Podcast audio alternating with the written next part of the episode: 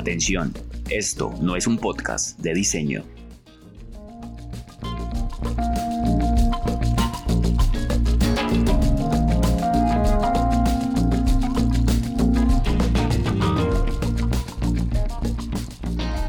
Hoy estamos con Luis, fundador de La Bestial, una empresa de cerámica artesanal de la ciudad de Medellín. Luis es uno de esos paisas que cautivan, de los que hablan arrastrado y tienen una historia para cada cosa. Hablar con Luis es darse cuenta de la infinita creatividad que lleva adentro y de la pasión con la que diseña y fabrica cada pieza de cerámica que pasa por sus manos. La Bestial lleva 10 años honrando el trabajo hecho con las manos y con el corazón, su apuesta es la de la singularidad de cada una de sus piezas, fabricadas con cuidado para perdurar en el tiempo, como joyas únicas llenas de luz. Luis, mil gracias por estar acá y querer compartir con nosotros un pedacito del proyecto tan lindo que es La Bestial. Bienvenido. Pues primero, muchas gracias por la invitación. Tengo que admitir que este es mi primer podcast. Entonces, muy bacano que sea con ustedes, muy bacano que sea con una empresa de diseñadores amigos muy cercanos a la bestial. Entonces, me gusta, me gusta esto. Para mí es muy grato compartir y hablar de cerámica y hablar de la bestial. Esto es algo que me, no es solamente hacer, sino hablar también de esto me, me llena de mucha emoción. Eh, esa descripción tan bonita, ay, regálamela que está muy bonita y, y está muy bacana, muchas gracias. Y es un proyecto con, con mucha pasión detrás. Y feliz de estar acá, claro.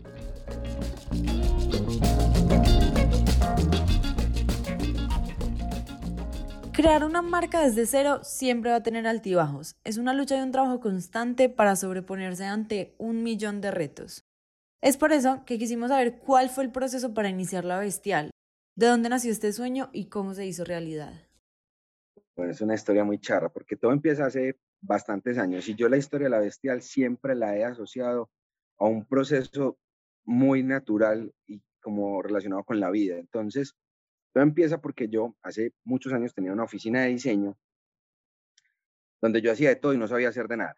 Entonces metía la mano en cuanto proyecto se me, aparecía, pues, se me aparecía y en realidad carecía de muchísima información. En esas, yo estoy hablando del 2008, decidí irme para España, hacer un máster en diseño de producto. Me fui para Barcelona, hice un máster en el ISABA y desconociendo el sistema educativo de allá me di cuenta ya estudiando, era una especialización para personas que no sabían de diseño. Entonces, todos los que ya hemos estudiado diseño pasamos por allá, por ese tipo de, propuesta educativa y nos damos cuenta que la mayoría de la información ya la conocíamos.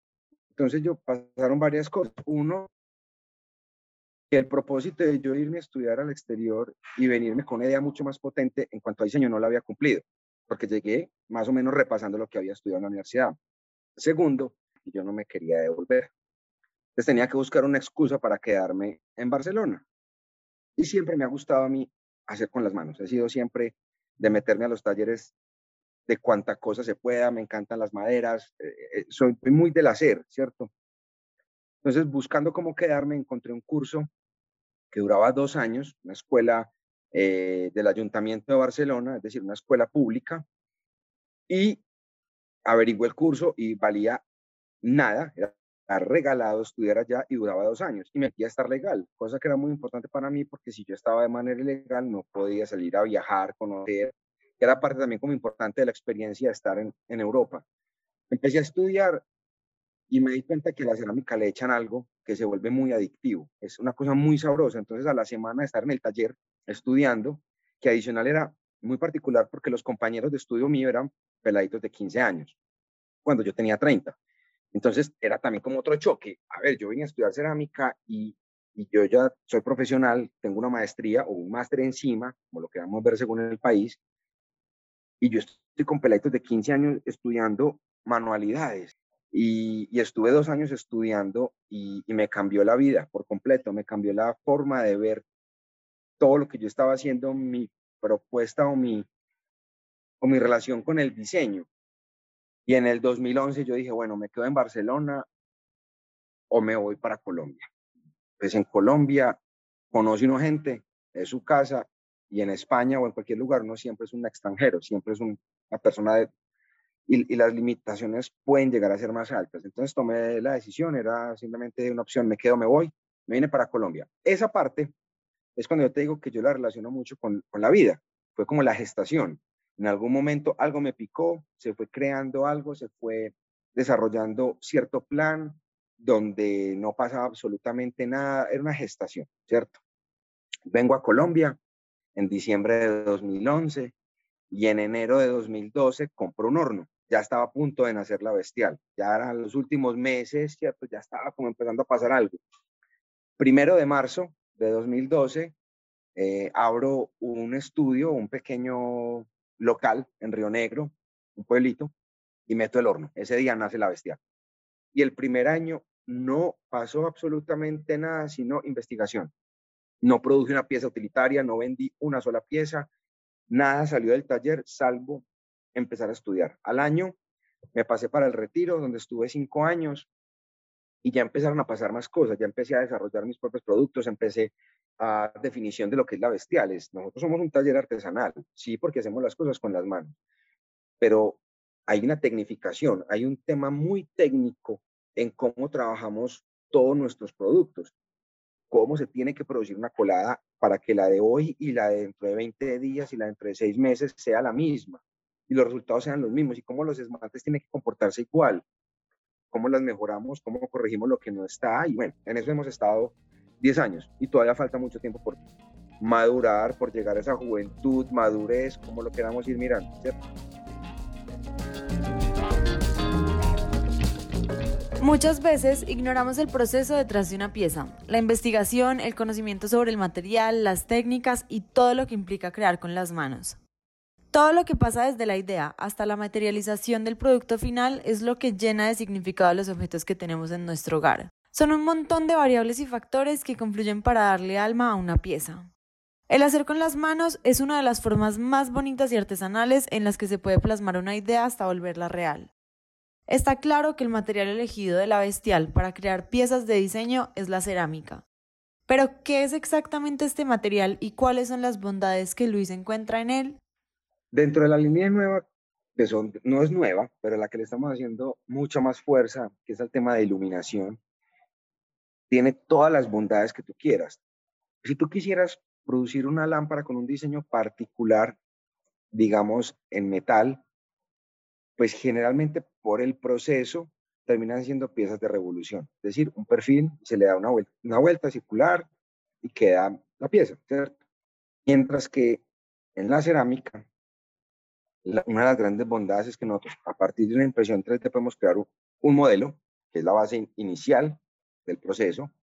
En yeso, que produzco el molde, es muy económico en realidad producir un molde único con un nivel de detalle con una geometría que no es necesariamente por revolución, sino que se, puede ser cualquier forma, pues, viéndolos muy amplios, casi cualquier forma, los costos no son tan altos y yo te puedo replicar a ti con un líquido que después se solidifica esa forma que tú quieres. Entonces yo puedo hacer para un proyecto 20 lámparas exclusivas y en realidad costo-beneficio es súper potente, porque el costo no es grande, el beneficio de tener diseño y una pieza única en tu proyecto arquitectónico, pues es un gran plus y todo el mundo le está invirtiendo a esa singularidad de su espacio, de su marca, de su restaurante, de su experiencia, y pues, ¿por qué no las lámparas sean las mismas? Entonces, ¿qué termina pasando cuando muchas de las otros materiales eh, van teniendo fuerza, que después tú consigues ese mismo producto en la misma ciudad a una décima parte del precio. Entonces tú consigues lámparas muy brutales que se han trabajado diseñando y después tú te vas para el centro de la ciudad y las consigues a una fracción. menos calidad, seguramente. menores los acabados y como no tan cuidadosa, seguramente. Pero es la misma pieza finalmente. En cambio, en cerámica yo sí te puedo lograr un formalismo absolutamente distinto y ahí es donde se enriquece cada uno de los proyectos arquitectónicos. Y ahí es donde yo hago mucho énfasis en la bondad del, del material. La maleabilidad, la adaptación y los costos de la arcilla la hacen un material predilecto para cualquier tipo de diseño o creación. Pero más que esto, la arcilla también es conocimiento, investigación, inversión de tiempo, paciencia y mucho amor. Todo esto, añadido a la creatividad y al talento de los artesanos, hace que cada pieza sea única en su especie. Pero, ¿por qué comprar una lámpara de cerámica hecha a mano y no una en un almacén de cadena fabricada con procesos industriales? Yo creo que todos los productos tienen cabida. Es decir, uno puede ir a una cadena de cosas que andan para la casa y hay lámparas que pueden tener espacio, eh, cabida en los espacios domésticos. Pero hay productos que resaltan y hay espacios de la casa que son muy importantes y que en pandemia le hemos dado demasiada importancia y hemos recuperado la mirada, hemos volteado la mirada hacia, hacia el hogar y ha dejado de ser casa para ser hogar, precisamente, ¿cierto? Esto que nos ha encerrado y que nos ha mantenido, pues ya no estamos encerrados, pero sí nos volteó los ojos por un rato y, y al querer darle importancia a un espacio de la casa, a esa personalidad, creo que es fundamental tener productos, primero que cuenten historias, segundo que son responsables socialmente. Nosotros pues, tenemos afortunadamente una visión de que nuestro equipo de trabajo son nuestros amigos y esa manera de ver el, equipo de trabajo es importante. Segundo, o no, tercero, es que el producto hecho a mano no necesariamente tiene que verse como una cosa hippie, aunque es súper bien también la línea hippie, y unas cosas muy artesanales, no estoy hablando en ningún momento que eso sea malo, me gustan ciertas cosas que tienen ese carácter, pero también hay un producto hecho a mano de muy alto nivel y eso es muy bonito rescatarlo, admirarlo y exhibirlo. Cuando tú tienes un producto de este estilo, tú lo resaltas en tu casa, tú, lo, tú ves diferente tu ambiente. Si llegan y estás estrenando casa, la lámpara y lo que has invertido en tus espacios y en tus objetos que se vuelven ese, hábitat, son más ricos de mostrar, son más ricos de, de compartir con la familia, con los amigos. Entonces, la lámpara es un objeto que produce luz, pero cuando tienes un objeto de este estilo, tú estás dejando la luz en un segundo plano y el primer plano es la importancia de ese objeto dentro de, ese, dentro de esa atmósfera. Entonces yo creo que el objeto hecho a mano, bien diseñado, con gusto, con amor, eh, y en la medida de lo posible bien producido, como tratamos de hacerlo, pues creo que tiene una gran validez eh, y resalta dentro del espacio notablemente. Y ese finalmente es el objeto de tener nuestras paredes y el interior de las paredes con nuestra personalidad y con nuestros objetos que nos, que nos gustan.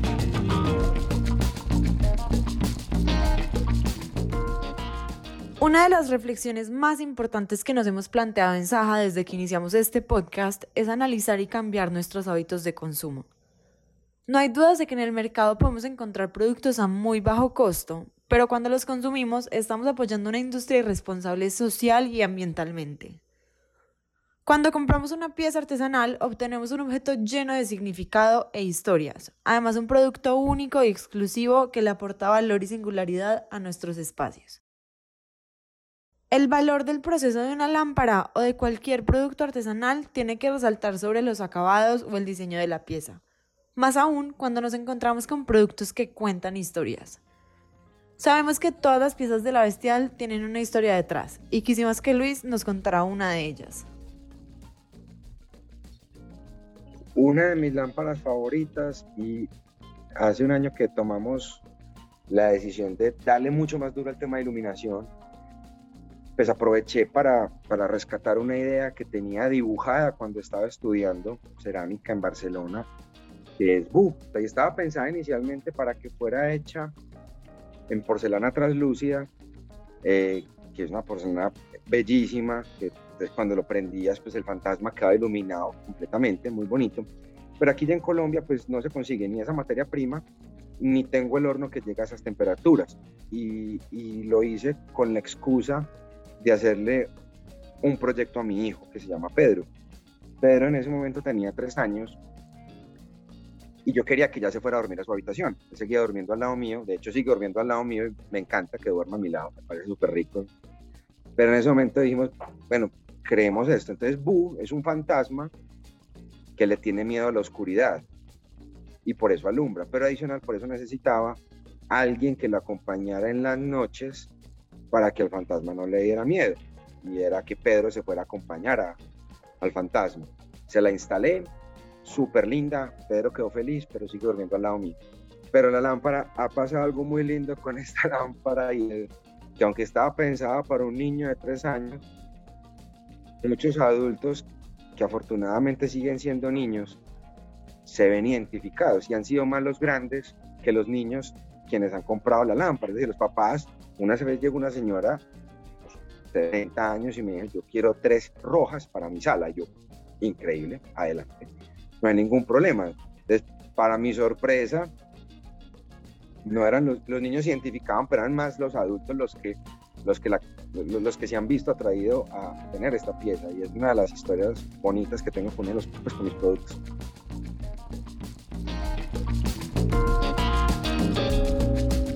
La percepción que tenemos sobre el arte y la belleza siempre va a ser subjetiva. Es por eso que cuando un diseño alcanza cierta viralidad y logra ser aceptado y querido tal cual es, sin importar las características que tenga o lo loco que se pueda ver, se vuelve mágico. Igual de mágico que los procesos que se hacen a través de nuestros artesanos. Y con esta conclusión llegamos a nuestra última sección de nuestro podcast, que es tres preguntas rápidas para tres respuestas rápidas. Tres palabras que describen a la bestial. Pasión. Es una. Mm. Disciplina. Y locura. Objeto favorito para realizar en cerámica. El más complejo que se pueda. Un tip para alguien que quiere hacer objetos en cerámica. Un tip para una recomendación, tiene que tener mucha paciencia, tiene que tener mucha resiliencia, porque nada sale bien durante los primeros años. Creo que incluso la palabra de resiliencia que se puso tan de moda y bueno, creo que sí tiene que ver mucho. Primero con ser empresario, porque nada más complejo que hacer su propia empresa. Y segundo, la cerámica tiene mucho carácter y es compleja y si no hay perseverancia e investigación, yo creo que fácilmente se aburre uno de esto y se tira la toalla.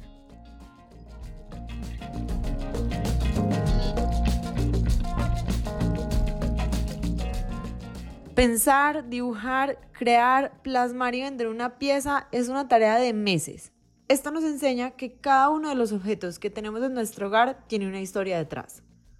Llevamos con nosotros una parte de las manos, la mente y el cuerpo de una persona que se esforzó para poder crear aquello que hace que nuestros espacios nos hagan sentir bien y nos identifiquen.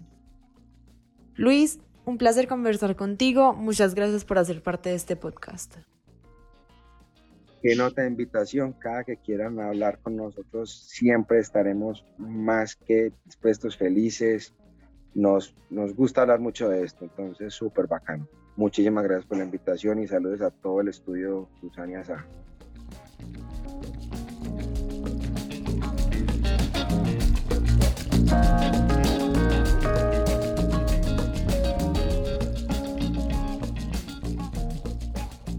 Espero les haya gustado este episodio tanto como a nosotros.